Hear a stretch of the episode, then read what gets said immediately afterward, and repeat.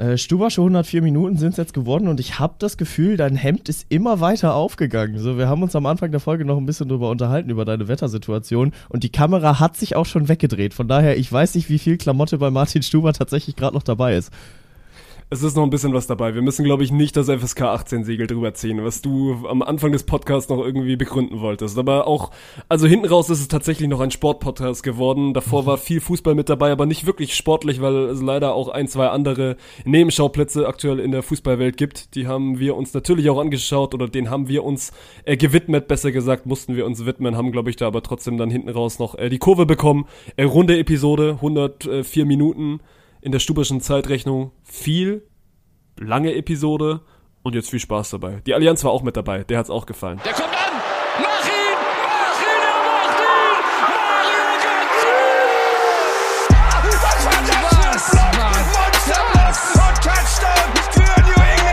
Also wenn das ein Schiri ist, weiß nicht, Digga. Soll der Cornflakes 10 gehen, aber... Noch ein, noch ein, noch ein, noch ein, noch ein!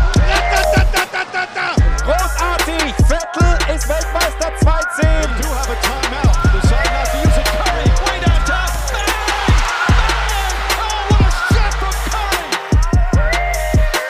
Aufgabe fertig. Auf los geht's los, 12.54 Uhr. Herzlich willkommen zurück zu einer neuen Folge frisch geschwäbeltes Kölsch. Das ist immer so ein Ding, wenn du dir so einen Podcastname aussuchst, der so zu einem halben Zungenbrecher fungiert, dann kann es so sein, dass du auch mal so zwei, drei Takes brauchst, um in so einen Podcast zu starten. Wir haben es geschafft. Herzlich willkommen, Bengt.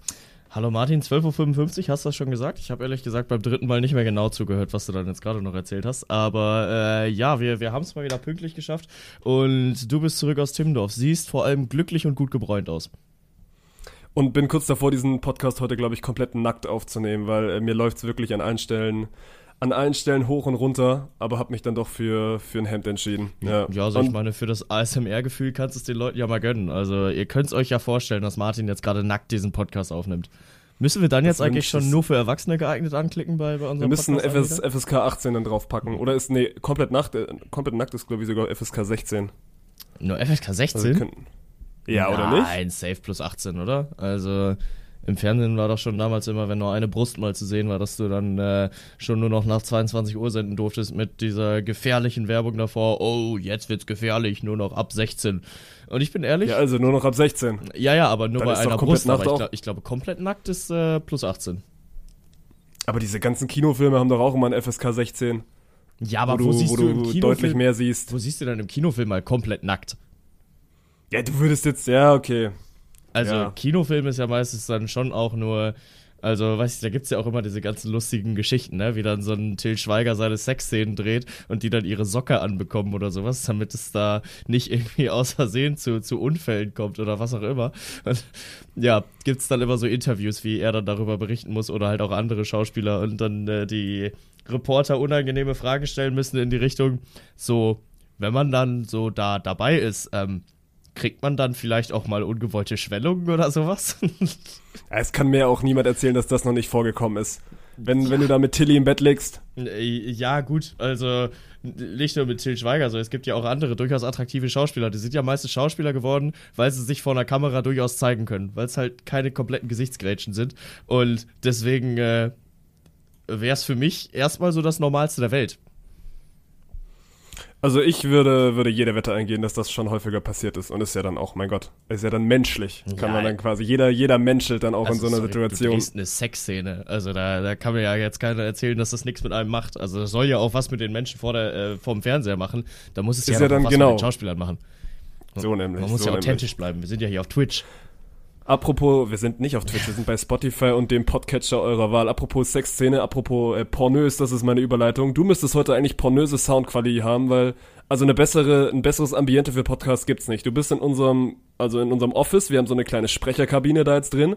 Du hast quasi das Top-Mikrofon, du hast die Top-Umgebung. Also wenn wir es heute soundtechnisch nicht hinkriegen, eine 10 von 10 abzuliefern, dann liegt's wirklich an uns. Ja, dann äh, haben wir auch einfach gar keine Ausreden mehr, dann müssen wir uns canceln. Also ich glaube, dann haben wir uns heute selbst gecancelt. Aber nein, ich bin sehr guter Dinge, dass wir das alles vernünftig hinkriegen.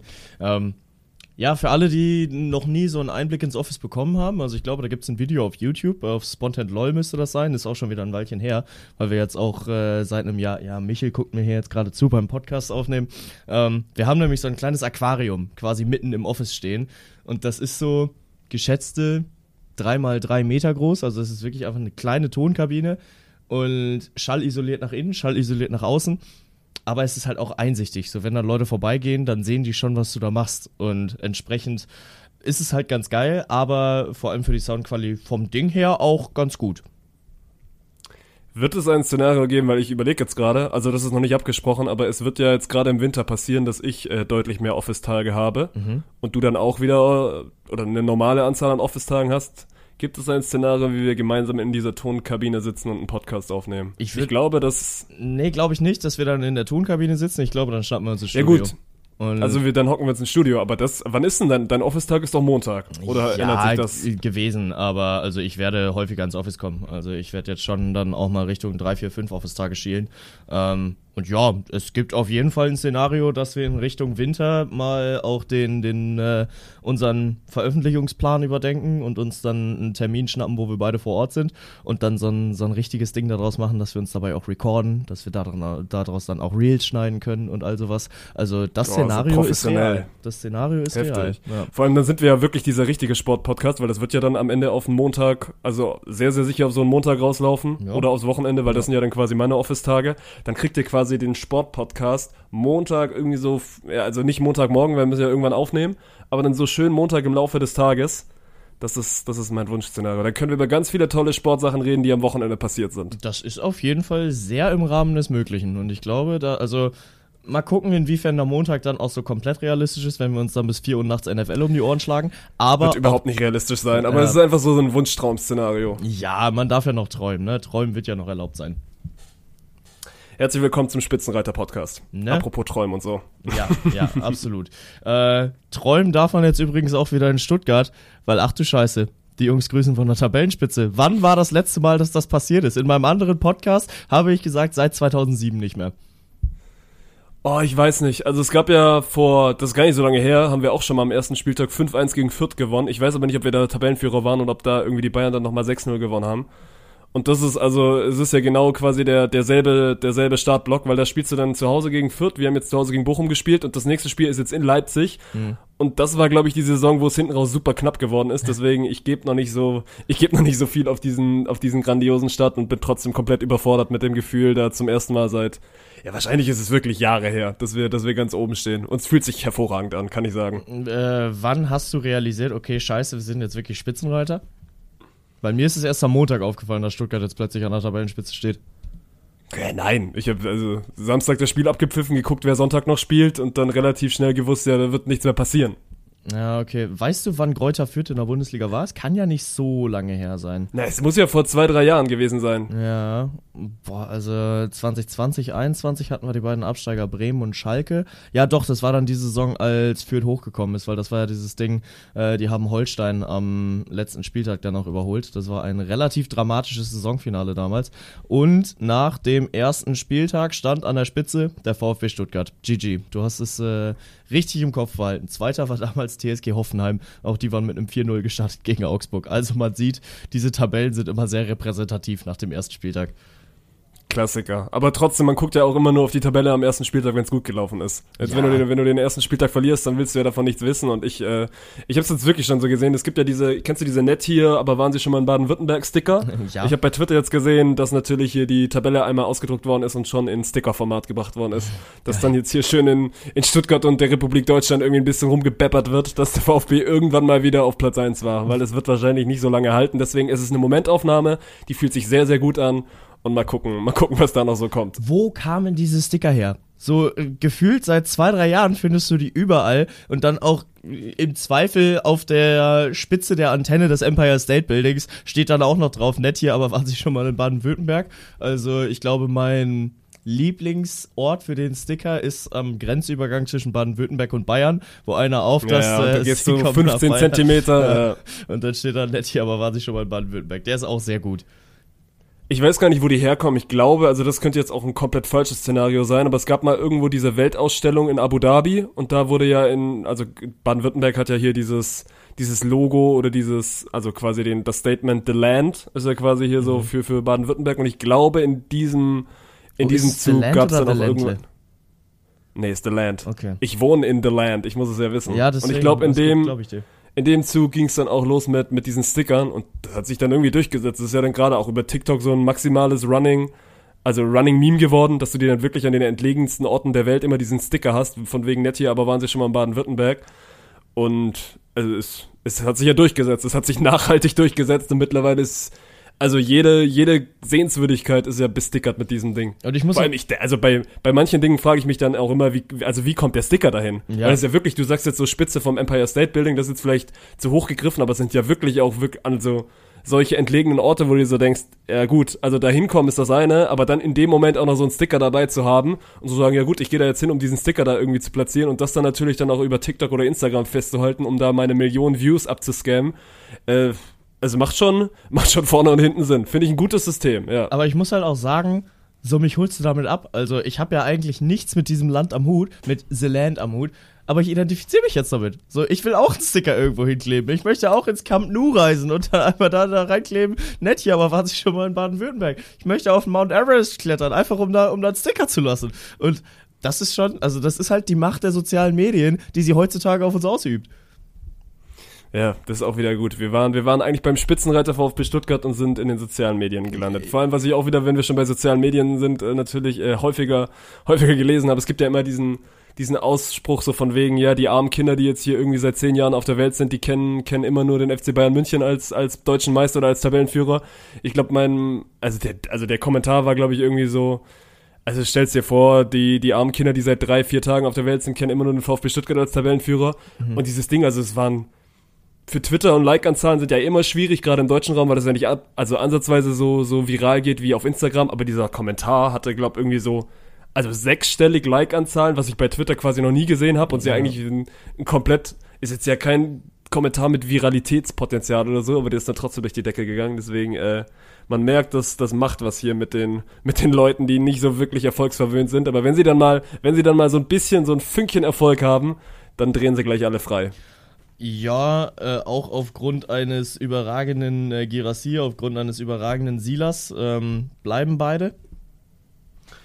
Ja, hoffentlich. Hoffentlich. Ich wurde ja, ich wurde ja hart getroffen. Das geht ja eigentlich los. Die Woche geht ja, ja. viel, viel früher los. Die Woche geht ja los mit äh, einem, also es gibt ja in dieser Transferzeit, mittlerweile weißt du ja quasi schon zwei, drei Tage, bevor der Transfer dann wirklich durch ist, durch die Fabrizio Romanos, durch die, durch die Plättis der Welt, was da passiert auf dem Transfermarkt. Dieser Endo-Transfer zu Liverpool, da wusste ja niemand. Kam das kam ja quasi, also kam wirklich maximal aus dem Nichts. Das war so gefühlt der letzte Spieler, von dem du also dann auch damit gerechnet hast, dass der gut ist oder dass der weg ist. Nicht, dass der gut ist. Dass der gut ist, das wussten, wussten wir alle schon davor. Spätestens Aber das kam wirklich so maximal aus dem Nichts und ja, es kam maximal aus dem Nichts und dann auch natürlich, weil du die Wochen davor immer noch über eine Vertragsverlängerung geredet hast, dass du quasi dann den Contract auf, auf 2027, 20, 2028 erweiterst. Und dann kam, kam über Twitter, glaube ich, dann war es ja wirklich Fabrizio Romano, der dann geschrieben hat, so von wegen, jo, Wege werden sich trennen. Und das hat erstmal so, also ein maximaler Downer gewesen. Ich weiß nicht, wann ich das letzte Mal so, also mitgenommen ist das falsche Wort, aber als ich das letzte Mal irgendwie dann so, ja, also so irgendwie dann schon irgendwie ein bisschen traurig auch war, dass ein Spieler, dass ein Spieler einen Verein verlässt, weil mittlerweile in dem, in dem heutigen Business ist das ja normal, es ist ein Kommen und Gehen, so Spieler gerade bei einem in Anführungszeichen Ausbildungsverein wie Stuttgart, so die bleiben zwei, drei Jahre und dann war's das auch so, aber bei Endo, das war schon irgendwie was Besonderes und halt dieses komplett aus dem Nichts dann da quasi abgeholt zu werden, zu sagen, ja gut, der wechselt jetzt nach Liverpool, das ist ein Wechsel, den also dem muss er zustimmen und den nehme ich ja, ihm auch 0,0 übel. So, es ist für ihn eine Riesenchance, es ist die größte Chance seiner Karriere. Der wollte immer schon mal Premier League spielen. Aber ist halt tough, ne? So, du verlierst deinen besten Spieler, du verlierst deinen Kapitän zweieinhalb Tage vor Pflichtspielbeginn. Okay, aber auf der einen Seite Endo weg, dann Dinos Mavropanos auch für 20 Millionen nach West Ham gewechselt, 100 Millionen durch Porsche bekommen. Ihr habt jetzt 140 Millionen zum Verprassen. Wann Mbappé nach Stuttgart? Wann bankt bei der Bild? Das, wär, das, ist, das ist genau die Bildrechnung, die aufgeht. Ja, irgendwie ist es ja, ist ja doch nicht so einfach, weil du dann immer wieder diese Corona-Miesen Miesen hast. Das verstehe ich eh nicht. Ich glaube, gefühlt sind deutsche Vereine die einzigen, die irgendwie richtig wirtschaften müssen mit Corona und alle anderen Vereine auf der Welt ja. dürfen weiterhin die Millionen ausgeben und Stuttgart, also kriegt diesen 100 Millionen Euro Porsche-Deal, von dem natürlich quasi nichts in irgendwelche Transferbudgets fließt und das heißt dann trotzdem, nach einer guten Saison eigentlich, also nach einer finanziell guten Saison, wenn du jetzt quasi Endo und Mavropanos verkauft hast oder gute, gute Transferphase, Saison ist das falsche Wort, dass du dann trotzdem halt immer noch deine 40, 50 Millionen Transferüberschuss generieren musst, um irgendwie wirtschaftsfähig und wettbewerbsfähig zu bleiben. Und dann guckst du halt in andere Länder oder gerade auch in andere Ligen und da wird mit den Millionen um sich geworfen und irgendwie von Normalwirtschaften hat da noch nie jemand was mitbekommen. Das ist ein bisschen, ist natürlich ein bisschen frustrierend, weil du denkst jetzt ja eigentlich, ja gut, also wo bleiben denn jetzt mal wirklich so die, die Kracher-Transfers? Oder wer ist denn jetzt der Nachfolger? Der Nachfolger von Endo soll, soll Jakic werden, der ist Ja. dritte Wahl bei Frankfurt. Und dann gibt's jetzt ein, ein, also irgendwie aus der Schweizer, Schweizer Liga von St. Gallen kam noch so ein kleiner Innenverteidiger für zwei Millionen. Das ist alles schön und gut. Das sind genau die, sind halt die Ebenen, in ne? der du dich einfach, also bewegen musst, aber es ist halt trotzdem irgendwie frustrierend, wenn du da irgendwie Transferüberschüsse von 50 Millionen generierst und damit nichts anfangen kannst, weil du sie dann irgendwie verwirtschaften musst. Was, also, und das Problem ist ja nicht das System, dass du sie verwirtschaften musst. Das Problem ist, dass andere Vereine eben nicht nach diesem System arbeiten müssen, sondern einfach quasi, ja, ich mache mir die Welt, wie sie mir gefällt und, und mit den, mit den Millionen halt um sich rumschmeißen. Das ist ja dann eher das Frustrierende. Ja, gut, ne? Auf der anderen Seite, Barcelona hat sich so sehr gemisswirtschaftet, dass sie es sich nicht mehr leisten konnten, Lionel Messi zu halten, dass sie Gehälter kürzen mussten und dass sie jetzt halt auch nicht mehr äh, durch die Weltgeschichte ihre, ihre Millionen ballern können und äh, inzwischen so weit sind, dass sie halt in der Euroleague rausfliegen. Aber nichtsdestotrotz ist es natürlich so ein bisschen dieses Bundesliga, äh, Bundesliga-Phänomen, dass du dich quasi als Ausbildungsliga über Land, über Wasser halten musst, um irgendwie trotzdem nochmal ein paar Jungstars ranzuholen und äh, eigentlich nie die Chance hast, sich mal darüber hinaus zu entwickeln, aber wir können jetzt alle glücklich sein, weil Harry Kane ist ja da und Harry Kane ist ja auch angekommen. Die Bayern sind ja auch das einzige Ausnahmebeispiel, weil ansonsten, ich sehe ich sehe da auch, Dortmund ist für mich immer noch ein Ausbildungsverein, die müssen auch einen Bellingham irgendwie, also sich erspähen oder erscouten und ihn dann für, für teuer Geld weiterverkaufen. So, und die Bayern sind natürlich dann, die haben sich da aber auch rausgearbeitet, das, Ja. das gehört ja auch dazu, die Bayern haben es nicht irgendwie geschenkt bekommen oder, oder dann auch dem, denen ist auch nichts in den Schoß gefallen, die haben sich sehr einfach erarbeitet und um das Thema nochmal gleich kurz abzuschließen, bevor wir dann auf die Bayern zu sprechen kommen, so, man sieht ja auch, gerade dein Barcelona-Beispiel, also irgendwann kriegst du ja die Quittung dafür. Ja. und ich bin, also ich freue mich auf die Quittung vom FC Chelsea, weil was die da mittlerweile abziehen, ist ja, also es ist wirklich bodenlos und die haben ja wirklich 0,0 Erfolg, glaube ich, jetzt schon wieder 3-1 gegen West Ham verloren und nachdem sie jetzt Caicedo wieder für über 100 Millionen da eingekauft haben, also die Quittung muss ja auch irgendwann hoffentlich kommen und ich hoffe einfach, dass diese Vereine dann auch eine Quittung bekommen und dass sich dieses, also in Anführungszeichen normale Wirtschaften oder gute Wirtschaften von den Bundesliga-Clubs dann auch einfach irgendwann auszahlt, dass du Ja. dann sagst, ey, wir haben, wir haben gut gewirtschaftet, wir haben gut gearbeitet, wir haben mit unseren Transfererlösen jetzt nicht irgendwie den nächstbesten Superstar gekauft, sondern das hat dann auch irgendwie langfristig angelegt. Ich hoffe einfach, dass sich das auszahlt, weil wenn nicht, wäre es einfach maximal unfair. Aber was ist, was ist schon fair und, und unfair? Gut, Äh, äh, jetzt hier sportlich. Man muss ja auch sagen, äh, klar, Chelsea 3-1 gegen West Ham verloren, aber die haben ja jetzt auch einen Weltklasse-Innenverteidiger mit Konstantinos Mavropanos bekommen. also das äh, darf man ja jetzt auch nicht hinten runterfallen lassen, ne? Aber ja, du, du sprichst Chelsea gerade an, dann will ich dazu vielleicht gerade auch noch mal kurz meinen Take abgeben. Es ist halt wirklich Wahnsinn, wie sie in den letzten, ich habe es letzte Woche schon gesagt, knapp mehr als 365 Tagen es geschafft haben, über 1,1 Milliarden Euro auszugeben. Also wirklich Milliarden. Das, also das kannst du dir nicht vorstellen. Ich habe nicht mal eine Ahnung, woher dieses Geld kommt. Also klar, die haben einen neuen Investor bekommen, aber deswegen hast du doch nicht plötzlich äh, einfach unbegrenzte äh, Möglichkeiten an Geld, müssen halt jeden ihrer Spieler mit acht bis zehn Jahresverträgen aus, äh, ausstatten und das ist kein Ja. Witz. Also ich glaube, Moises, Moises Casedo hat bis 2031 oder 2032 unterschrieben, einfach um dieses Fi- Financial Fair Play halt zu dribbeln. Und am Ende, wenn du dir diese, diese Startaufstellung anguckst, dann kriegst du halt trotzdem einfach nur ein Mid-Premier League-Team dabei raus, ne? So eine, eine Innenverteidigung aus Thiago Silva und Disasi, Außenverteidiger Colwill und Gusto, im Tor steht Sanchez. Also, sorry, da wundert's mich nicht, wenn diese Jungs in ihrem Leben noch niemand gehört hat. Also, wenn jetzt der, der Grund-Bundesliga-Fan sagt, Robert Sanchez vom FC Chelsea, bin ich ehrlich, den habe ich noch nie gehört. Der kam halt von Brighton Hove in Albion, war davor beim AFC Ro Rochdale. Du gibst 1,1 Milliarden Euro aus und hast keinen vernünftigen Keeper im Tor. So, für 1,1 Milliarden musst du dir ein Weltklasse-Team bauen können. Also, so viel hat Paris nicht ausgegeben für das Sturmtrio Messi, Mbappé und Neymar. Und das hat deutlich mehr hergemacht als äh, die, die Angriffsreihe aus Enzo Fernandes, Raheem Sterling, Jackson, Chukwuemeka und Chilwell. Also, sorry, wo sind die 1,1 Milliarden?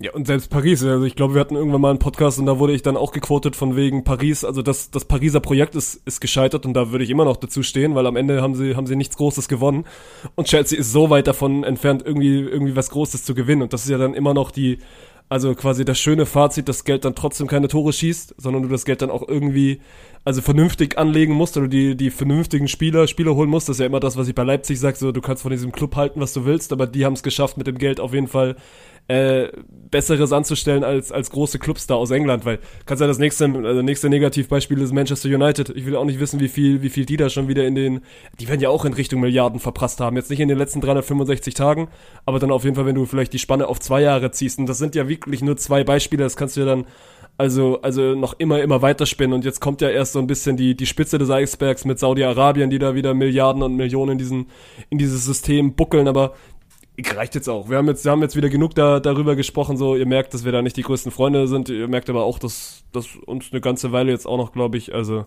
wir werden das nicht mehr los. Das, das Geld ist jetzt ja im System und er wird da auch bleiben und wird wahrscheinlich nur, nur immer mehr werden. Fazit, und deswegen, äh, Fazit beim FC Chelsea, 1,1 Milliarden für nach Spieltag 2 Platz 14 und äh, ich glaube, ich hatte letztens eine Statistik gesehen, vier aus den letzten 25 Spielen saisonübergreifend gewonnen und das macht mich Bleibt ein bisschen da dran. glücklich. Bleibt da dran, bleibt da dran, lieber FC Chelsea. ja. Lass uns, lass uns drüber freuen, dass die Bundesliga wohl losgeht, weil ich bin, also ich habe wieder auch schon oft gesagt, dass mich der Fußball nicht mehr so kriegt und dass auch mich die Bundesliga manchmal nicht mehr so kriegt. So, ich habe trotzdem, ich habe so viel Fußball geguckt am Wochenende und ich Ja. war im Urlaub. Aber Ja. das ist dann so erster Spieltag ist einfach ein geiles Gefühl, Mann. Ja, und das Thema ist halt auch, also äh, mir gibt die Bundesliga einfach wieder einen natürlichen Rhythmus zurück. Dass du halt weißt, okay, jede Woche Samstag, Sonntag, dann wieder die Bundesliga. Klar, zwischendrin mal wieder Länderspielpausen, aber jetzt so über den Sommer, gerade bei uns in, in der Eventbranche, wenn wir da halt unterwegs sind, dann hast du halt hier mal fünf Events am Stück und bist da fünf Wochenenden unterwegs, dann hast du mal ein Wochenende frei, verlierst aber in der Zwischenzeit schon irgendwie das Gefühl, okay, wo ist Montag, wo ist Mittwoch, wo ist Samstag und wenn die Bundesliga wieder da ist, dann krieg, krieg ich zumindest mal wieder so einen, so einen geregelten Ablauf da rein, okay, yo, das ist eigentlich eine Woche. Und dahingehend tut mir die Bundesliga ganz gut. Aber ja, wir haben natürlich auch noch über zwei Transfers zu reden, die in der letzten Woche äh, passiert sind. Und das krasse Gegenbeispiel zu, zum FC Chelsea, würde ich mal so sagen. Union Berlin tütet nicht nur Gosens und äh, Kevin Volland ein, sondern auch Leonardo Bonucci steht wohl kurz vor einer Entscheidung.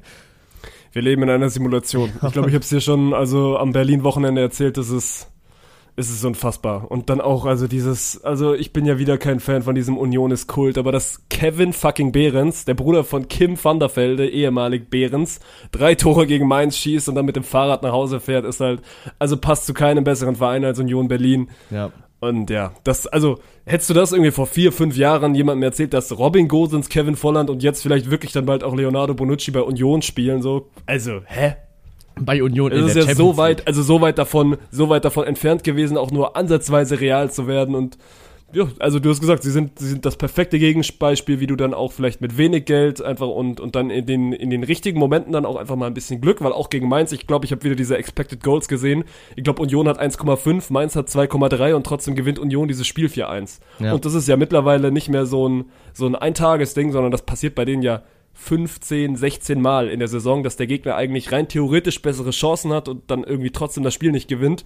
Aber das ist null, also ich will, ich will Union nichts absprechen, das ist auch kein Glück, sondern wenn du, wenn du immer wieder so rausgehst, dann bist du halt auch einfach eine Qualitätsmannschaft und mittlerweile ist Union da angekommen und die werden auch in dieser Saison, glaube ich, eine gute Rolle spielen.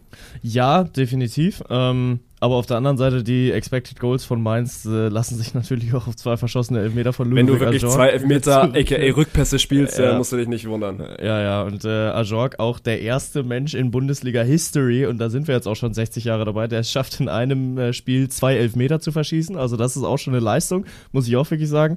Ähm, aber eine Leistung auf der anderen Seite ist es halt auch einfach, dass du dir mit, ähm, äh, ja, mit äh, Robin Gosens den, den Königstransfer von Union Berlin reinholst und ihn erstmal von der Bank starten lässt. So, du hast mit Volland und Gosens einfach zwei Jungs da, auf die sich ganz Berlin gefreut hat und dann sagst du aber, nö, Vorbereitung habt ihr nicht mitgespielt, dann startet ihr auch nicht. Auch das ist schon wieder so typisch Urs Fischer.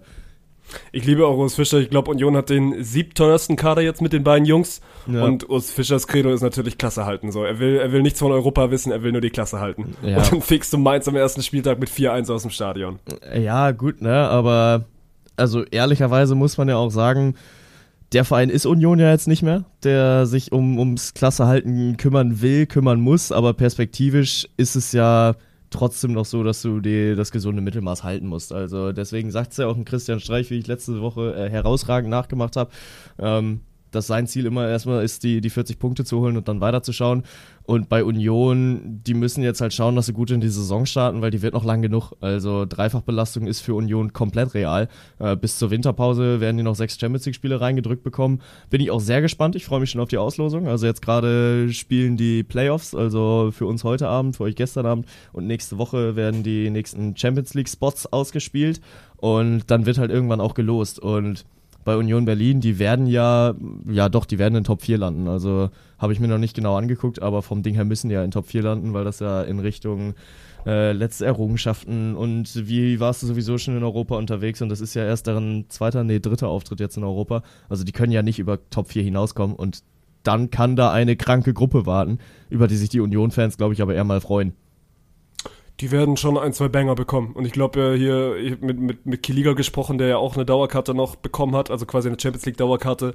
Der Run war ja geisteskrank anscheinend da drauf. Also irgendwie 40.000 haben die, haben die rausgegeben, die waren innerhalb von Minuten, Stunden vergriffen, so, und wenn du Glück hattest, dann hattest du eine, und wenn nicht, dann, dann musst du gucken, da irgendwie über normalen Verkauf eine zu bekommen. Ich glaube auch, also natürlich ist es eine Dreifachbelastung oder also eher eine Doppelbelastung, weil Pokal klammern, klammern wir jetzt erstmal aus ich glaube schon, dass das für Union auch einen maximalen Push geben kann, weil wenn die jetzt wieder gut reinkommen in die Saison und das sah sehr, sehr gut aus gegen Mainz, ich habe nur die Highlights gesehen, aber trotzdem, das ist ja immer noch ein funktionierender Haufen und ja. du, du verstärkst dich an den, an den richtigen Stellen und dann über Freiburg kann ich genau dasselbe sagen. Da hast du auch wieder so ein Mini-Fragezeichen gehabt, was du in, eben immer hast bei Freiburg, ne, ob die das nochmal hinkriegen und dann fahren die dann nach Hoffenheim, spielen einfach wirklich im Stile einer Spitzenmannschaft, gewinnen so ein Spiel dann auch einfach 2-1 und, und da mache ich mir auch 0,0 Sorgen, irgendwie, dass die in Richtung Mittelmaß oder gar irgendwie unten reinrutschen. Das war schon wieder für beide, also sowohl für Freiburg als auch für Union, äh, einfach ein, ein Top, Top-Start in die Liga. Ja, ich bin gespannt, inwieweit es dann doch noch weiter nach oben geht, weil also letztes Jahr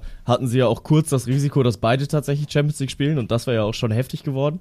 Ähm, aber dann, ja, war es glaube ich Leipzig, die noch reingerutscht sind und äh, Leverkusen hat sich ja sowieso im, im Endeffekt dann noch verkackt, dass sie es nicht geschafft haben, den kompletten Turnaround zu schaffen mit Xabi Alonso.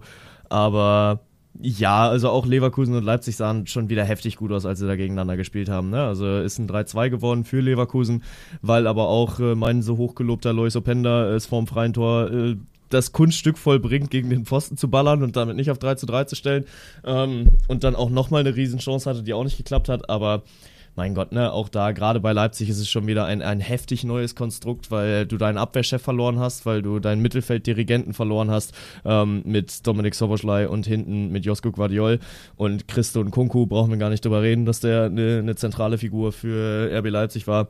Aber nichtsdestotrotz sieht das jetzt schon wieder völlig in Ordnung bis gut aus. Und wenn Marco Rose da noch zwei, drei, vier Wochen mit denen Zeit kriegt, dann kann es auf jeden Fall in der Bundesliga gut aussehen und in der Champions League eventuell auch mal wieder für einen tiefen Run sorgen. Die werden gut sein. Die werden, die werden oben mitspielen. Ich fand, also, ich habe es auch nur, mein Bruder hat dann irgendwann angefangen, wir haben quasi zu zweit geguckt und natürlich als Stuttgart, das muss ich ja auch mal denken, ne? Es stand, glaube ich, 4-0 und dann hat mein Bruder so angefangen, ja, lass jetzt, ich glaube, ich mache mir jetzt auf, auf dem Second Screen mal, mal Leipzig gegen Leverkusen an und haben das dann quasi so nebenher ein bisschen geguckt, weil du, also, weil du dir dann quasi einfach Stuttgart nicht mehr zu 100% geben musstest, was wirklich komisch klingt aber passiert dann halt auch mal. Und ey, Leipzig gegen Leverkusen hat unfassbar viel Spaß gemacht, gerade auch weil, also weil das natürlich dann auch beides Mannschaften sind, die dann auch viel, viel nach vorne spielen und, und viel offensiv spielen. Und generell dieser erste Spieltag, das ist ja nicht nur ein deutsches Phänomen so. Augsburg spielt 4-4 gegen Gladbach und, und Bochum lässt sich 5 einschenken, so da ist Verteidigen eben noch nicht so ganz und auch, also Leipzig und Leverkusen haben jetzt nicht auf, auf, dem Niveau von Bochum verteidigt, das will ich überhaupt nicht sagen, aber ich sag mal so, Offensive war Trumpf und Defensive war eher noch so ein bisschen stumpf und dann, wenn du dir auch das, keine Ahnung, hast das Tor von Wirtz gesehen, der schießt sich ja, den Ball irgendwie ans eigene, ans eigene, ans eigene ja, Fußgelenk. Wobei, also er hat den ja eher mal so ein bisschen in den Boden getreten und dadurch hat er den, den Lupfer erzielt, so sich selbst. Aber glaubst du, er war gewollt? Nein, natürlich nicht, aber sich selbst äh, anschießen genau, war eher mal der Daniel Malen. Aber also Flo Wirtz, das war, war am Ende lucky. Er nimmt es natürlich mit, dass der so kommt, aber ich glaube, der ARD-Reporter hat gesagt, wenn er den so will, kann er im Zirkus auftreten. Ähm, ja, war, war natürlich eine geile Bude und am Ende auch äh, schick gemacht und hat Leverkusen den, den Sieg gebracht, den sie wollten. Aber ja, den wollte er natürlich nicht so. Da brauchen wir nicht drüber reden. Niemals, niemals. Und trotzdem, ey, Leverkusen gewinnt das. ist natürlich auch wieder so, also Leipzig so am ersten Spieltag mal zu schlagen, tut, tut denen sehr, sehr gut und das ist ja auch wieder eine Truppe gewesen, die mit sehr, sehr vielen Vorschusslorbeeren da in diese Saison gegangen sind. Und jetzt hier Pokal deutlich weitergekommen, Leipzig geschlagen. So, also das scheint schon da alles, alles zu funktionieren. Ich bin großer Fan von, von Boniface, Mann. Ja, ich glaube, der kann richtig, richtig Spaß machen. Ja. Ja, also da klopfe ich mir auch noch mal ein bisschen für auf die Schultern, dass ich äh, den schon vorher hab kommen sehen. Aber also Victor Boniface, der sieht einfach so geil aus, ne? Also, und da hatte ich mich jetzt letztens auch mit einem Kumpel aus meiner Mannschaft drüber unterhalten. Ähm, der wirkt schnell, obwohl er überhaupt nicht schnell ist. So, er ist ja kein, kein typischer, äh, ja, wahnsinniger Sprintstürmer, aber der ist bullig, der macht seinen, seinen Ball gut fest und ist vor allem unfassbar antizipativ. Also der liest die Situation wirklich, wirklich gut, ist sehr entscheidungsschnell und steht deswegen zu einer verdammt guten Zeit am richtigen Ort und kriegt dann einen schweren Ball, kann den festmachen und bereitet so dann zum Beispiel das 1-0 vor. Also das sah halt schon heftig gut aus und wenn Leverkusen es dann noch hinkriegt, dass der halt auch regelmäßig aufs Scoreboard kommt, dann sehe ich da schon eine 20-plus-Tore-Saison für den Jungen. Gut, wir haben viel gelobt. Ich habe vier Vereine, die mir ein bisschen Sorgen machen. Ich glaube, zwei sind, sind relativ obvious, die anderen beiden, anderen beiden eigentlich auch. Also wir müssen kurz mal über Dortmund reden. Das war äh, Kategorie blaues Auge davongekommen. Ich habe es Ja. mir quasi ganz gegeben. Köln war, also Köln war gut, aber Dortmund war auch einfach wirklich schlecht. Also Ja. die wussten mit dem Ball quasi nichts anzufangen und das ist, also du bist letztes Jahr Zweiter geworden, hattest die Meisterschale eigentlich auf dem Silbertablett. Du kannst schon davon ausgehen, dass du in 95% der Spielen das Spiel machen musst und Dortmund, also gefühlt wussten die nicht, was sie tun und kommen dann mit einem blauen Auge irgendwie davon, dass sie in der 89.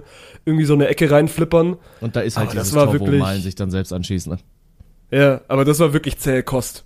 Ja, und keine Ahnung, also am Ende siehst du da dann halt trotzdem noch, dass noch was passieren muss. Also der Felix ein Matcher, von dem kann man persönlich halten, was man möchte. Also mit all dem, wie er in, in Erscheinung getreten ist im Vorfeld, gibt es natürlich genug Grund, das zu kritisieren und kann ich auch jeden verstehen, der das tut. Ähm, sportlich gesehen muss er dem BVB einfach noch weiterhelfen, weil also gerade aus dem zentralen Mittelfeld kam da einfach nicht so viel. So, du hattest da letztes Jahr auch dein Spiel auf Jude Bellingham ausgelegt und der war halt auch der, der Hebel, der Lenker und Denker. Und Marcel Sabitzer hat da in seinem ersten Spiel noch nicht für wahnsinnig viel Impact sorgen können. Ähm, und Marco Reus, der wirkt halt auch schon ein bisschen über sein Zenit hinweg, ne? Also das sieht jetzt nicht mehr so, so frisch aus, wie es dann vor fünf Jahren war. Der gibt nur noch wenig kreativen Input, traut sich nicht mehr in 1 gegen 1 Situationen rein, beziehungsweise verliert die dann einfach. Und so dieser X-Faktor Marco Reus, der existiert einfach nicht mehr. Und wenn du keine vernünftige Schaltzentrale hast, dann wird's in Richtung Meisterschaft auch ganz schnell ganz, ganz dünn. Nö. Und also ich will Köln nichts wegnehmen. Die müssen das Spiel, für mich müssen die das Spiel gewinnen, Ja. weil die haben Chancen für zwei, drei, vier Tore, haben dann auch einfach Pech mal in der einen oder anderen Situation. A. Pech oder B. Davy Selke. It. Aber ja, also klar, keine Ahnung. Köln hat äh, äh, das Ding ganz gut gespielt, aber Pech, du sprichst es an. Selke knallt das Ding, glaube ich, aus 16 Metern einmal an die Latte. Also der hat auch ein richtig gutes Spiel gemacht. Ich traue dem Jungen schon zu, dass der für den FC schon noch eine, eine relativ wichtige Rolle spielen wird. Aber ja, am Ende guckst du halt drauf, siehst, okay, 1-0 für Dortmund äh, gegen Köln. Pflichtsieg, aber das war auch nur mit Ach und Krach.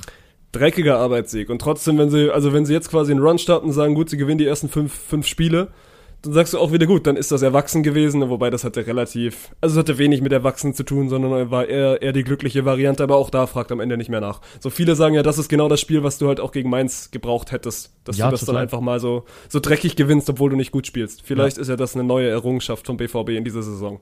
Äh, wir müssen auch kurz, also wir haben natürlich viel über Stuttgart geredet, wir müssen kurz über Bochum reden, das ist, also nicht Bundesliga-tauglich gewesen in, in jeglicher Hinsicht. Also, Ja. also was die defensiv gemacht haben, das war wirklich, Stuttgart kann dieses Spiel, wenn sie durchziehen, 6, 7, 8, 0 gewinnen und das ist nicht, also das ist nicht so hoch gegriffen. Und vor allem, also Bochum eine Mannschaft, die sich wirklich über die letzten beiden Jahre echt immer über Mentalität und natürlich auch Kampf, also natürlich aus, ausgezeichnet hat, da wirklich jegliche, also an beiden Enden so quasi alles vermissen zu lassen und du dir denkst so, hey, das ist ein Auswärtsspiel in Stuttgart und Stuttgart hat die letzten Saisons jetzt wirklich nicht, also nicht den Hurra-Fußball gespielt. Das ist ein Spiel, wo du auf jeden Fall mal punkten kannst, wo du gut reinkommen kannst in eine Saison. So das nächste Heimspiel ist gegen Dortmund, viel Spaß. Und da dann wirklich, also so schwach aufzutreten, das hat mich schon überrascht, ne? Weil es ist, ich will auch wieder Stuttgart nichts wegnehmen, die haben einen guten, guten Auftakt erwischt, Aber die gewinnen nicht 5-0 gegen Bochum, wenn das ein normaler Spieltag ist. Ja, und keine Ahnung, auch Bochum, die waren ja im Pokal rausgeflogen, im Elfmeterschießen gegen Bielefeld, haben sich aber auch nur noch mit Ach und Krach überhaupt in die Verlängerung gerettet. Zoller nach 90. plus 1 äh, hat damals noch einen, einen, Treffer gemacht und in diesem Elfmeterschießen haben sie halt zwei von drei Elfmetern verschossen. Ne? Also da läuft gerade eine Menge schief bei Bochum und ja, man sagt ja nicht, dass das, äh, also du hast letztes, letzte Woche das verflixte dritte Jahr angesprochen, eigentlich ist es ja das schwierige zweite, das haben sie ja überstanden, aber nee, das sieht schon, also ich glaube, jeder, der Bochum bei Kicktipp unter den äh, Top 3 Absteigern getippt hat, der wird damit nicht so, nicht so falsch fahren dieses Jahr. Gut, äh, zwei Vereine, über die ich mir, also von denen ich nicht so viel mitbekomme, aber die, die mir dann trotzdem irgendwie, als ich jetzt mal auf die Tabelle geguckt habe, Mann, ey, das wird ein toughes zweites Jahr oder toughes Zweitliga-Jahr für Schalke und für, für Berlin. Also, ja. ich habe mir Hertha gegen Hamburg angeguckt, natürlich, weil wir, weil wir in Hamburg waren. Und die haben jetzt mit Richter ihren Kapitän verloren, die haben mit Serda jetzt nochmal einen guten Mittelfeldmann verloren. Der Kader ist wirklich, also, oh, wo ist Serda unteres Zweitliga. Serda, glaube ich, nach, nach Italien irgendwann. Verona, Verona, wenn das nicht komplett falsch ist. Ah ja, Hellas Aber das ist, ein, das ist jetzt auch ein Kader, der unteres Zweitliganiveau hat. Da stimmt's vorne und hinten nicht, während der HSV wirklich, ey, maximal Spaß macht. Und auch Schalke, ey. Also klar, die, da, da trübt dieses 3-0 gegen Kaiserslautern ein bisschen, was sie, was sie letzte Woche geholt haben. Aber dieses Wochenende verlieren die 1-0 gegen Braunschweig, kriegen auch überhaupt kein Stichchen und Braunschweig ist auch eher Abschießkandidat in der zweiten Liga. Also das könnte, könnte sehr, sehr interessant werden für eigentlich zwei Bundesliga-Giganten, die da aber in der zweiten Liga nicht wirklich, nicht wirklich einen Stich setzen können. Ja, also Braunschweig letztes Jahr halt auch knapp vom, vom Abstieg noch, also dem Abstieg noch von der Schippe gesprungen, aber grundsätzlich bei, bei Hertha sieht halt einfach alles auch wirklich nicht gut aus. So, du hast jetzt drei Bundesligaspiele und schaffst in 270 äh, Zweitligaspiele und schaffst in 270 Zweitligaminuten nicht ein Tor zu schießen. Also die haben es da wirklich noch nicht geschafft, aufs Scoreboard zu kommen. Ähm, die einzige Errungenschaft, die sie, die sie dann tatsächlich auch, auch vorweisen können, ist, dass mit Benche Dardai dann jetzt auch der dritte äh, Dardai-Sohn mal seine Hertha-Minuten bekommen hat. Dann hast du mit Marton, Palko und halt Benche ein Dreierpack an Dada ist da, aber mehr ist es halt auch nicht. Ne? So ein, ja, so ein Fabian Rehse, der halt auch mit, äh, was heißt relativ viel Bohai gekommen ist, aber von dem hat man sich ja schon viel erhofft, weil in Kiel hat er eigentlich vernünftig gekickt, hat er vernünftig performt, aber da kommt einfach nichts. So, wenn du dir dieses Spiel anguckst, es ist ideenlos, es ist Angsthasenfußball und ich weiß auch nicht, wo es herkommen soll, weil du hast den Kader gerade angesprochen mit Duziak hast du einen dabei, der hat mal beim HSV gekickt. Mit Leisten hast du einen dabei, der hat mal beim HSV gekickt. Dass du mit dem HSV noch nicht aufgestiegen bist, das, daraus machen wir jetzt gar kein Geheimnis. Aber tendenziell sind das Jungs, die haben Zweitliga-Erfahrung. Fabian Rehse genauso. Aber wenn du dieses Gesamtkonstrukt da anguckst, was es über 90 Minuten nicht schafft, sich eine zwingende Torchance herauszuarbeiten, dann sehe ich nicht, wie das auch gegen die anderen Mannschaften funktionieren soll. Nö, also deswegen, die sind für mich weit davon entfernt, irgendwie oben, oben anzugreifen. Gerade auch, weil du, weil du Vereine hast wie, wie den KSC, gut, die haben jetzt auch verloren, aber die trotzdem Spaß machen. Und vor allem der Unterschied auch, den, den du quasi in den anderen Zweitliga-Jahren hattest, du kannst gegen Braunschweig verlieren, du kannst auch mal gegen Hamburg verlieren, du kannst auch mal gegen Wiesbaden verlieren, aber die Art und Weise macht mir ein bisschen Angst, ne? Weil es ist ja nicht so, dass du quasi deinen Gegner an die Wand spielst und einfach das Tor nicht machst, sondern die haben ja offensiv auch einfach wenig zu bieten. Das sind ja dann ja. wirklich einfach auch also offensiv sehr, sehr langweilige und sehr, sehr nichtssagende Spiele. Und das ist ja für so ein, also gut, vielleicht haben die auch einfach einen anderen Anspruch und sagen, gut, wir sind dieses Jahr noch nicht so weit, aber für mich, also ist, am Ende sind das immer noch Hertha und Schalke, das sind Erstligavereine. Und natürlich, ja. also braucht das ein bisschen, bis du so eine Truppe aufstellst, aber was haben die denn die gesamte Sommerpause gemacht? Also die wussten doch auch, dass es jetzt hier Anfang August losgeht. Weil das sieht aktuell nicht danach aus. Das wird unser Jahr, Mann. Das wird das 96er Jahr. Ich habe schon wieder Hoffnung. 96 geht hoch. Bislang noch ungeschlagen in Liga 2. Haben jetzt äh, mit, gegen Rostock dann auch unseren, unseren ersten Sieg mal eingefahren. Ähm, ja, keine Ahnung. Also, die Tabelle nach den ersten drei Spieltagen ist natürlich noch nicht aussagekräftig, aber jetzt am Wochenende gibt's wieder den nächsten Hochkaräter. Also, zweite Liga hat gerade so ein bisschen Premier League in schlecht Vibes, weil du hast so alle zwei, drei Wochen mal so ein richtig geiles Duell dabei, wo man sich dann für Zweitliga-Verhältnis äh, unverhältnismäßig drauf freut. Und dieses Wochenende kommt halt 96 HSV. Und das wird schon richtig gut. Also Samstagabend 2030 für alle, die noch nichts vorhaben. Das kann was geben. Also ich äh, freue mich da sehr drauf. Gut, bevor wir zu viel 96 Content bekommen, müssen wir einmal kurz. Ey, Leo Messi in Amerika macht ja so viel Spaß. Es war, glaube ich, mit seiner. Jetzt gut, du kannst nicht sagen, es ist die beste Entscheidung seiner Karriere gewesen, aber zumindest mal eine der besten Entscheidungen hinten raus, weil der Junge macht alles richtig. Also ersten Titel gewonnen jetzt mit Miami, den Leagues Cup. Es ist nur ein Vorbereitungsturnier, aber trotzdem die Art und Weise. Der schießt quasi jedes Spiel ein Traumtor, ist Ja. einfach ein maximaler Impact-Spieler und und also tut der Liga auch einfach gut. Ja, also klar, er, er bringt seinen, seinen Ruhm mit, er bringt seinen Ruf mit und er ist viel besser als alles, was da rumläuft. Also das siehst du halt einfach. Ich habe es vor ein paar Wochen mal gesagt. Es sieht halt aus, als hätte er den äh, Schwierigkeitsmodus auf Anfänger gestellt und da bleibe ich halt auch dabei. So, er ist viel schneller, er ist viel wendiger, er ist viel entscheidungsschneller, er ist viel ballsicherer und natürlich tut er das gut. Also er kriegt ja jeden Freistoß und jeder Freistoß wird scheiße gefährlich, den Lionel, äh, Lionel Messi antritt. Ähm, ich glaube, Rekordtorschütze ist gerade Gonzalo Higuain für Inter Miami mit 29 Treffern und Messi steht halt nach 10 bei 7, äh, äh, nach 7 Spielen bei, bei 10 Treffern. Ne? Messi, Messi wird das pulverisieren. Ja. Also, und das Geile ist ja dann auch aber trotzdem, also ich finde auch der Unterschied zu Ronaldo, und ich weiß, Ronaldo hat in dem Alter dann auch noch Premier League gespielt und, und Hattricks gegen Tottenham geschossen und ich will, ich will gar nicht die Diskussion aufmachen, wer denn jetzt besser ist und, und wer jetzt irgendwie erfolgreich ist. Ich will nur sagen, dass dieser Schritt, den Messi gemacht hat, auf das Geld in Saudi-Arabien zu verzichten und der wird auch genug Geld verdient haben in seiner Karriere und der wird auch in Miami einen, einen guten Stundenlohn bekommen. Das war die beste Entscheidung, Mann, weil er ist, also gefühlt zumindest in Europa nicht so ganz von der Bildfläche verschwunden, weil ich ja dann trotzdem jeden, jeden Morgen quasi in meine, in meine Timeline diese Tore gespielt bekomme und dann Ja. auch viel mehr von ihm einfach mitbekommen als von dem Ronaldo bei, bei Al, Al Nasser, Al Hilal. Ich, ich komme da Äh, Al komplett. Al Nassr. Ich komme da wirklich komplett durcheinander. Ronaldo spielt jetzt beim Mané Club.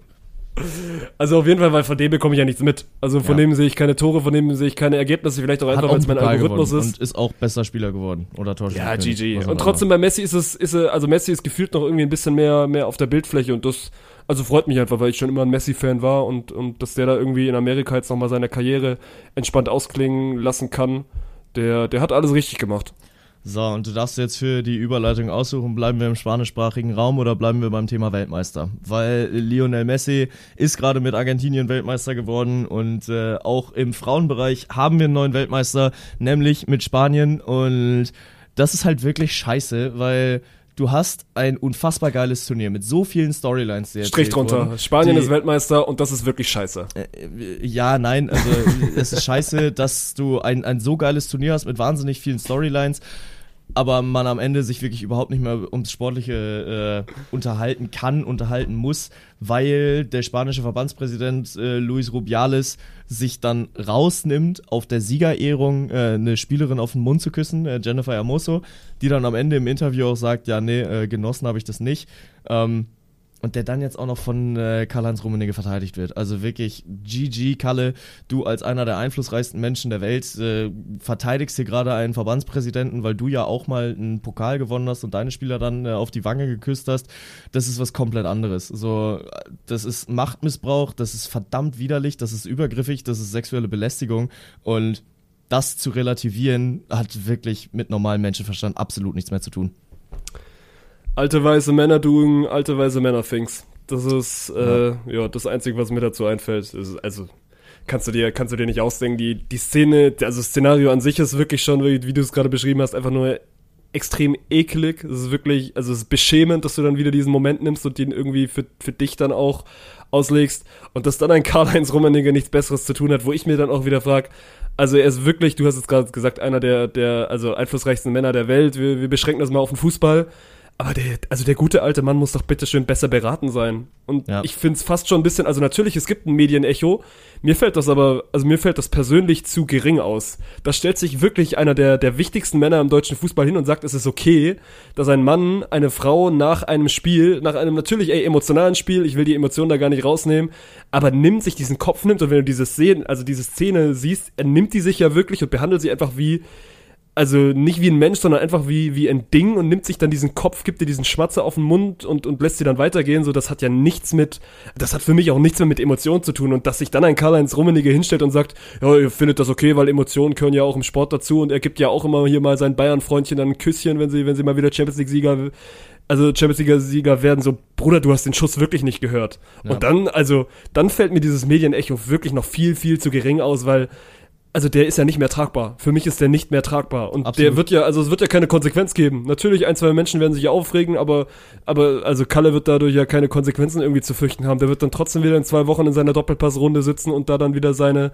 seine Meinungen vertreten. Und also, das muss ja, was willst du denn noch machen? Also was soll denn noch passieren? Was muss dann ein Karl-Heinz Rummenigge noch machen, dass er gecancelt wird? Das ist ja, Ja. mal der Inbegriff von, von Cancelung und es wird trotzdem nichts passieren und das ist extrem frustrierend. Und ganz ehrlich, für mich hat er sich damit genau auf eine Schiene mit Clemens Tönnies gestellt. Also Clemens Tönnies, der dann äh, bei einer Generalversammlung äh, irgendwo, wo auch immer, ich weiß nicht mehr genau der Kontext, der es war, dass er sich da hinstellt, ja, wir müssen ja in Afrika einfach anfangen, ähm, irgendwelche Kraftwerke zu bauen, weil dann hören die schon auf, äh, so viele Kinder zu kriegen. Das war ja sein, sein Konsens, we- weshalb er dann auch bei Schalke drei Monate zurückgetreten war, die Fans danach aber, als er zurückgekommen war, einen Aufstand gemacht haben und der ja auch keine, keine öffentliche Position mehr bekommt. Und das ist ja auch genau richtig so. Und genau in diese Schiene hat sich Karl-Heinz Rummenigge mit diesem Kommentar begeben. Und die einzigen Menschen, die sich darüber aufregen, sind in meinem Umfeld halt Privatpersonen. So, du, du kriegst kein, also du kriegst einen Spocks-Artikel, wo sein Zitat dann aufgegriffen wird, aber jetzt so einen, so einen großen Medienrubel,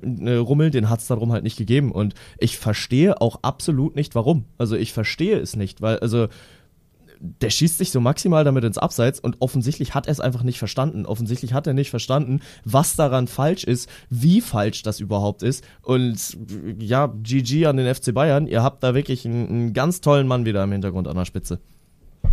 Und es wird nichts passieren. Also mich Ja. würde es wundern, wenn, wenn jetzt noch irgendwas passiert. Sondern es wird einfach weiter zur Tagesordnung übergegangen und dann musst du ja in ist dem jetzt Fall auch schon musst, zu spät.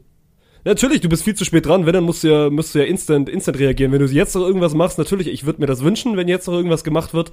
Aber dann werden ja auch wieder Leute aus ihren Ecken gekröchen kommen und sagen, ja, das macht jetzt bloß, weil, weil ihr einfach zu spät dran seid und weil ihr dann doch irgendwie Druck bekommen habt. Also es ist wirklich die Situation von, von allen Seiten maximal schlecht gelöst. Und dann sind wir wieder beim, beim Punkt, wo du am Anfang warst. Eigentlich ist es der größte Erfolg der Spanierin und der wird dann irgendwie 0,0 sportlich angesehen, sondern alle reden nur über über diesen, diesen Eklat, über diese Skandale ist einfach super schade, weil, weil die haben, also das größte Sportliche, was du jemals erreichen kannst, ist, ist eine Weltmeisterschaft gewinnen. Ja.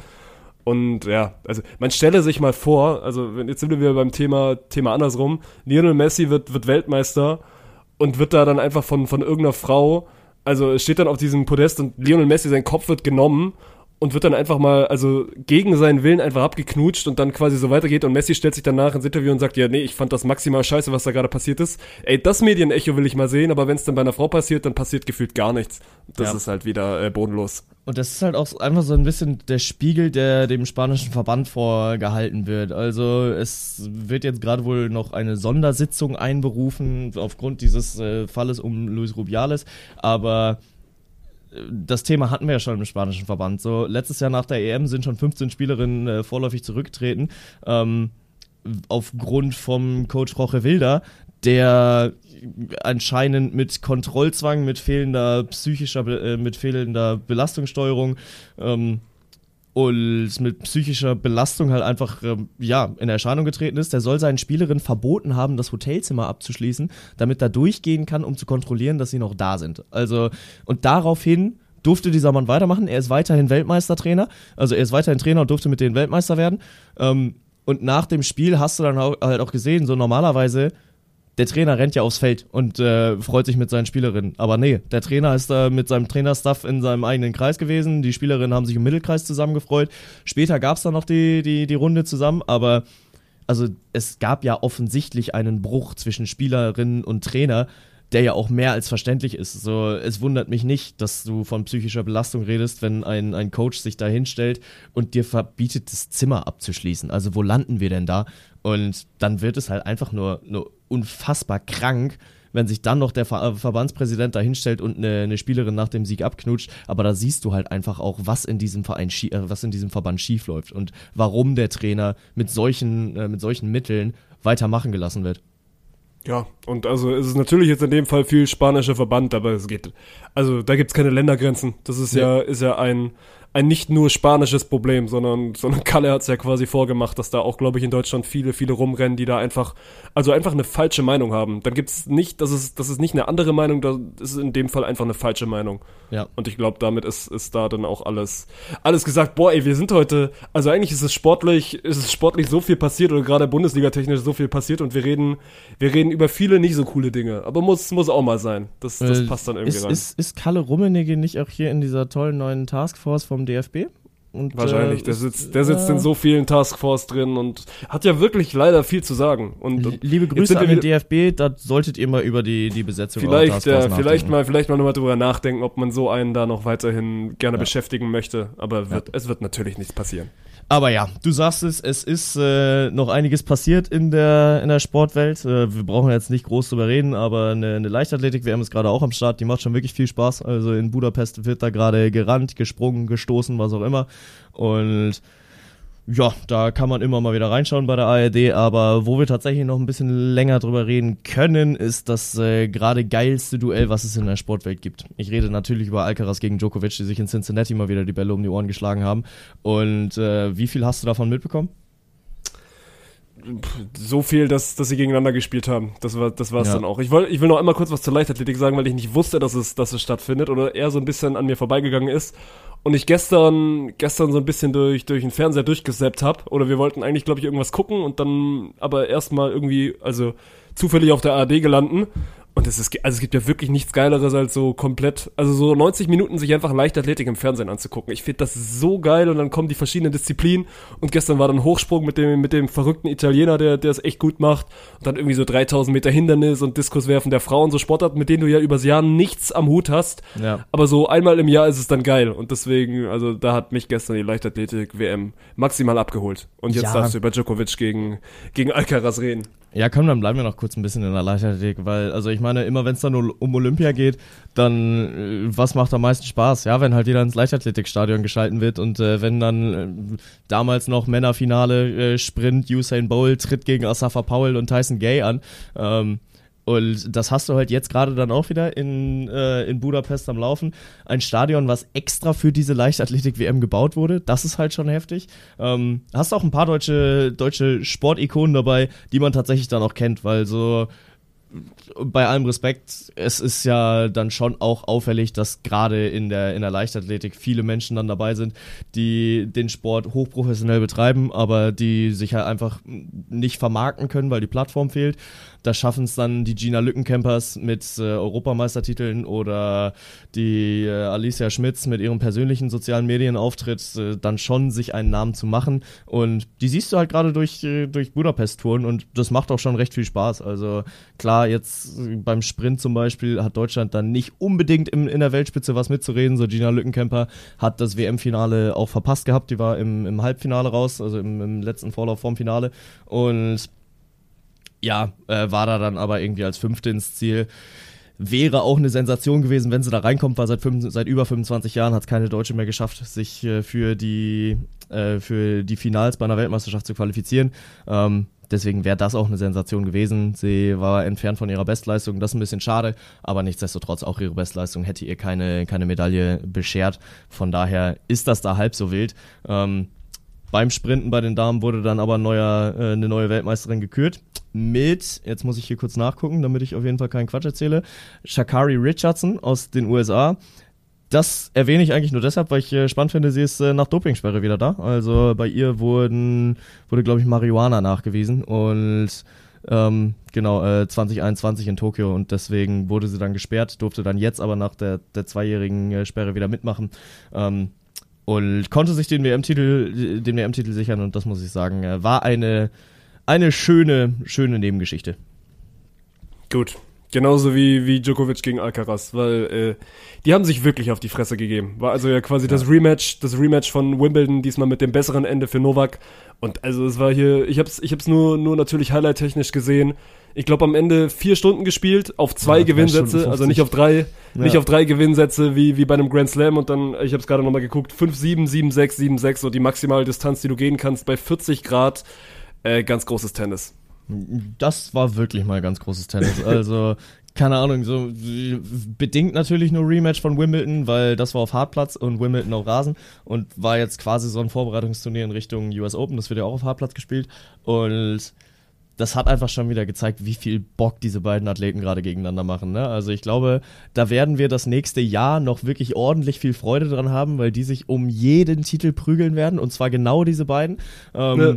Natürlich hast du da auch ein paar andere dabei, die, äh, wo jetzt ein Yannick Sinner, ich glaube, sein erstes großes Turnier gewonnen hat, der Italiener, der ursprünglich auch mal grandioser Skifahrer war tatsächlich, also Italiens Bester in der Jugend, sich dann aber für Tennis entschieden hat und jetzt dann auch in der großen, weiten Tenniswelt dann endlich mal ankommt, aber nichtsdestotrotz hast du dann halt mit einem äh, Djokovic und einem Alcaraz gerade die zwei absoluten Shining Stars am, am Tennishimmel und die prügeln sich halt wirklich um jeden Titel, ne? So, du hast gerade gesagt, es wird da vier Stunden gespielt, über drei Sätze also es ist dann am Ende 2-1 ausgegangen.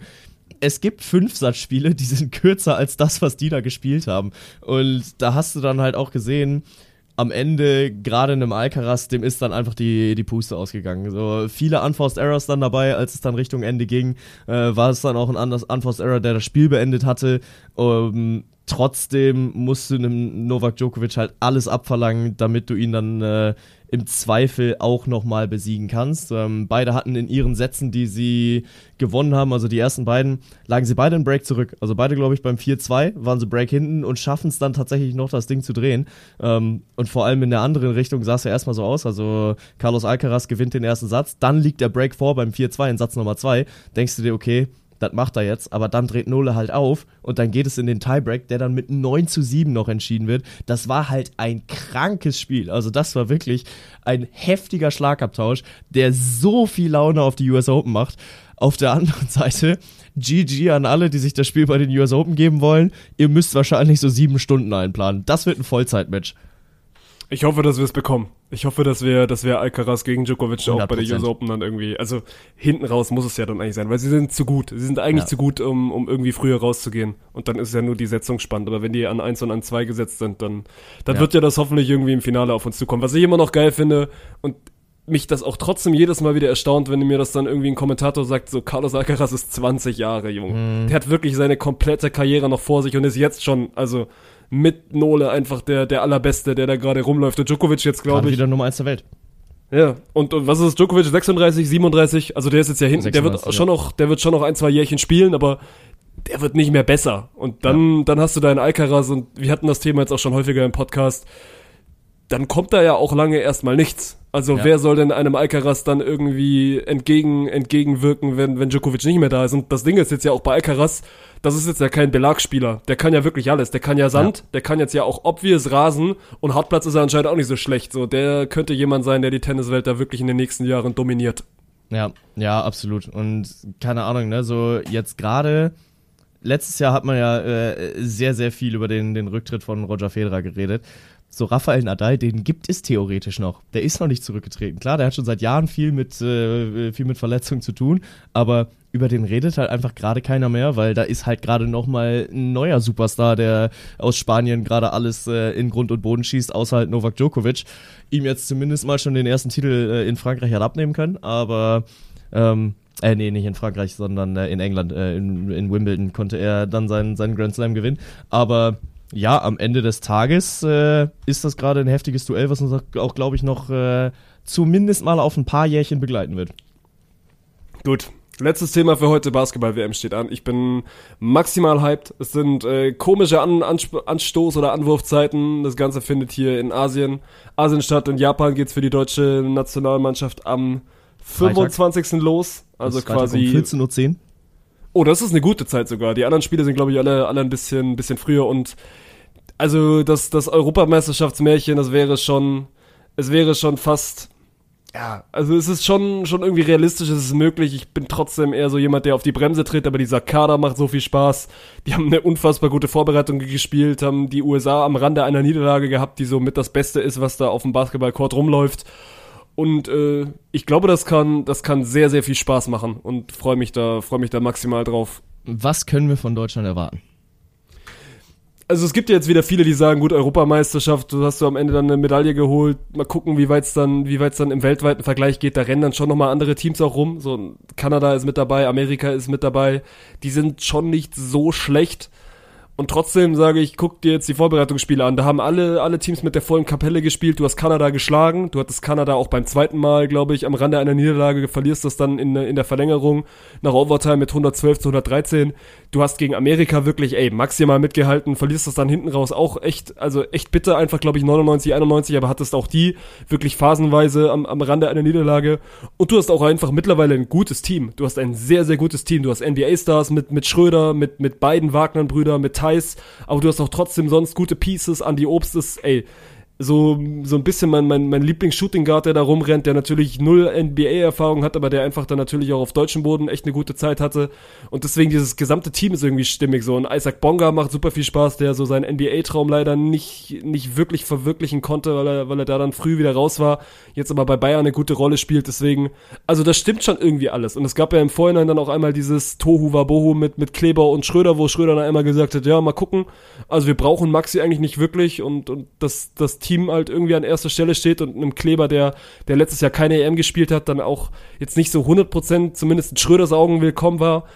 Und die haben es auch geschafft, das jetzt irgendwie relativ schnell wieder ad acta zu legen. Ne? Und dann ja. vermisst du einen Maxi Kleber aktuell auch nicht wirklich. Deswegen, also das Team stimmt, die Stimmung stimmt, die Leistungen stimmen.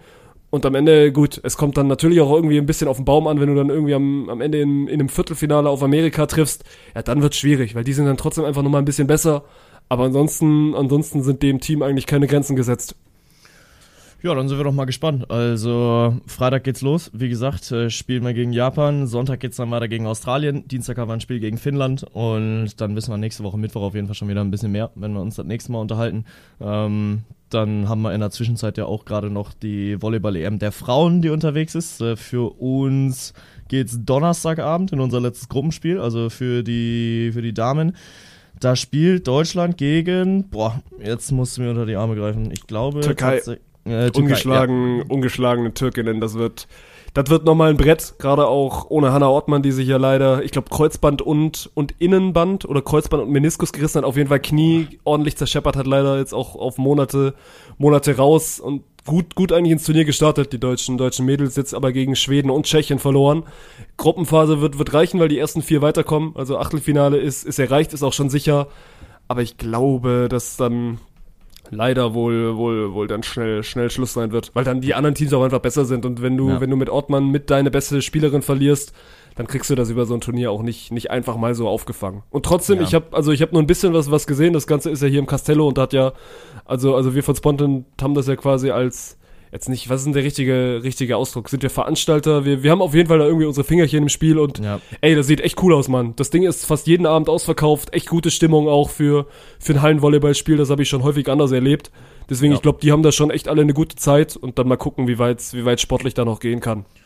Ja, haben wir Hoffnung. Und äh, im Zweifel eine Woche später starten dann tatsächlich auch die Männer. Also nächste Woche Mittwoch, letztes Mal dann noch, bevor es die nächste Folge gibt, äh, starten dann die, die Volleyball-Männer in die EM rein. Und äh, da geht's, glaube ich, gegen, gegen Estland. EM ist sowieso gerade ein gutes Thema. Oder ist es WM? Müsste gerade Ne, müsste EM sein. Äh, Im Hockey wird nämlich auch in Deutschland gespielt. Äh, in Mönchengladbach. Da kann man alle Spiele tatsächlich auch live äh, bei der ARD und im ZDF äh, im Stream schauen. Das war ja so ein bisschen auch das Thema, was es im Winter gab, als Deutschland Weltmeister wurde, dass äh, die Spiele nur bei The Zone zu sehen waren. Und äh, dann gab es mal so eine schöne Schlagzeile: Deutschland wird Weltmeister und keiner sieht's. Das ist dieses Jahr nicht der Fall. Man hat die Chance, es zu sehen. die deutschen Damen sind tatsächlich auch schon im Halbfinale, haben sich durch ein 3 zu 0, nee, jetzt durch ein 5 zu 0 das, das Halbfinale dann auch gesichert. Da geht es gegen den EM-Dritten aus Belgien. Und jetzt können sie auch ins Endspiel ziehen. Äh, die deutschen Männer sehen auch erstmal vielversprechend aus. So haben jetzt gerade noch die Kurve gekriegt, mit einem 3-3 gegen Wales gestartet. Das war noch nicht so vielversprechend, aber dann haben sie sich zurückgemeldet die waren es dann tatsächlich mit einem äh, 3 zu 0 gegen den Titelverteidiger aus den Niederlanden. Und dann geht es jetzt im letzten Gruppenspiel noch um den Einzug ins Halbfinale. Aber da sind wir mal guter Dinge und da könnt ihr euch das Wochenende auf jeden Fall auch ein bisschen Hockey um die Ohren schlagen. Das wird auch sehr gut. Und sollte es dann tatsächlich für die, für die Herren und die Damen ins Finale gehen, dann gibt es die Spiele auch äh, im linearen Fernsehen bei ARD und ZDF. Und für den Sport ist das auf jeden Fall was ganz Nettes. Also wir sind ja mit unseren Fingerchen auch immer beim Hockey mit dabei. Von daher, du und ich, wir kennen da schon die ein oder anderen Personen, die da rumlaufen. Und äh, für die Spontan-Community Community, die uns da bei den Final Fours immer verfolgt hat. Da äh, sind dann schon die, die Orus-Geschwister dieser Welt und äh, die Jean Dannebergs und äh, you name it, äh, die sind da alle unterwegs und vertreten die deutsche Nationalmannschaft. Von daher lasst da gerne auch nochmal ein bisschen Support da. Ähm, ja, und ansonsten ist auch wieder Formel 1 das Wochenende. Die Bundesliga geht weiter. Handball startet wieder. Ähm, heute Abend für uns mit dem Pixum Supercup Rhein-Neckar-Löwen gegen THW Kiel. Für euch ist das aber schon gestern gewesen, deswegen bringt euch die Info nix. Aber Bundesliga geht am Wochenende auch wieder los. Das war sehr ausführlich. Guck mal, dann haben wir doch, dann haben wir auch den Bogen noch irgendwie gespannt bekommen. Nach viel, viel Fußball äh, dann auch hinten raus noch ein bisschen den anderen Sportarten Liebe gegeben. Wird, wird versprochen, nächste Woche wieder besser. Weil dann äh, sind wir Road to Timmendorf. Und dann, wir dann müssen sowieso schauen, wie wir es machen, ne? Ja, wir müssen also, ja Dienstag aufnehmen. Also ja. ich fahre ich fahr ja Mittwoch um sieben, glaube ich, hoch. Also müssen wir dann irgendwie gucken, dass wir dann eine Dienstag-Episode machen. Ja. ja. also wir werden ja wahrscheinlich relativ gleichzeitig in, in Timmendorf dann ankommen. Also für mich geht's auch Mittwoch früh hoch. Und ja, in Timmendorf werden wir ja keine Zeit haben. Das ist ja... Ja, ja, ja, stimmt. Wird nicht naja, dann gibt's vielleicht nächste Woche eine vorgezogene Folge. Gut. Toll. Dann bedanken wir uns bei der Allianz, die auf jeden Fall wieder diese äh, Folge präsentiert hat und ein herausragender Versicherer sind. Äh, und sonst wünschen wir euch erstmal eine erfolgreiche Woche. Und äh, Martin, mach, mach zu das Ding. Machen wir zu. Bis nächsten Mittwoch oder Dienstag oder Donnerstag. Mal gucken, wann wir kommen. Tschüss. Zu, zu.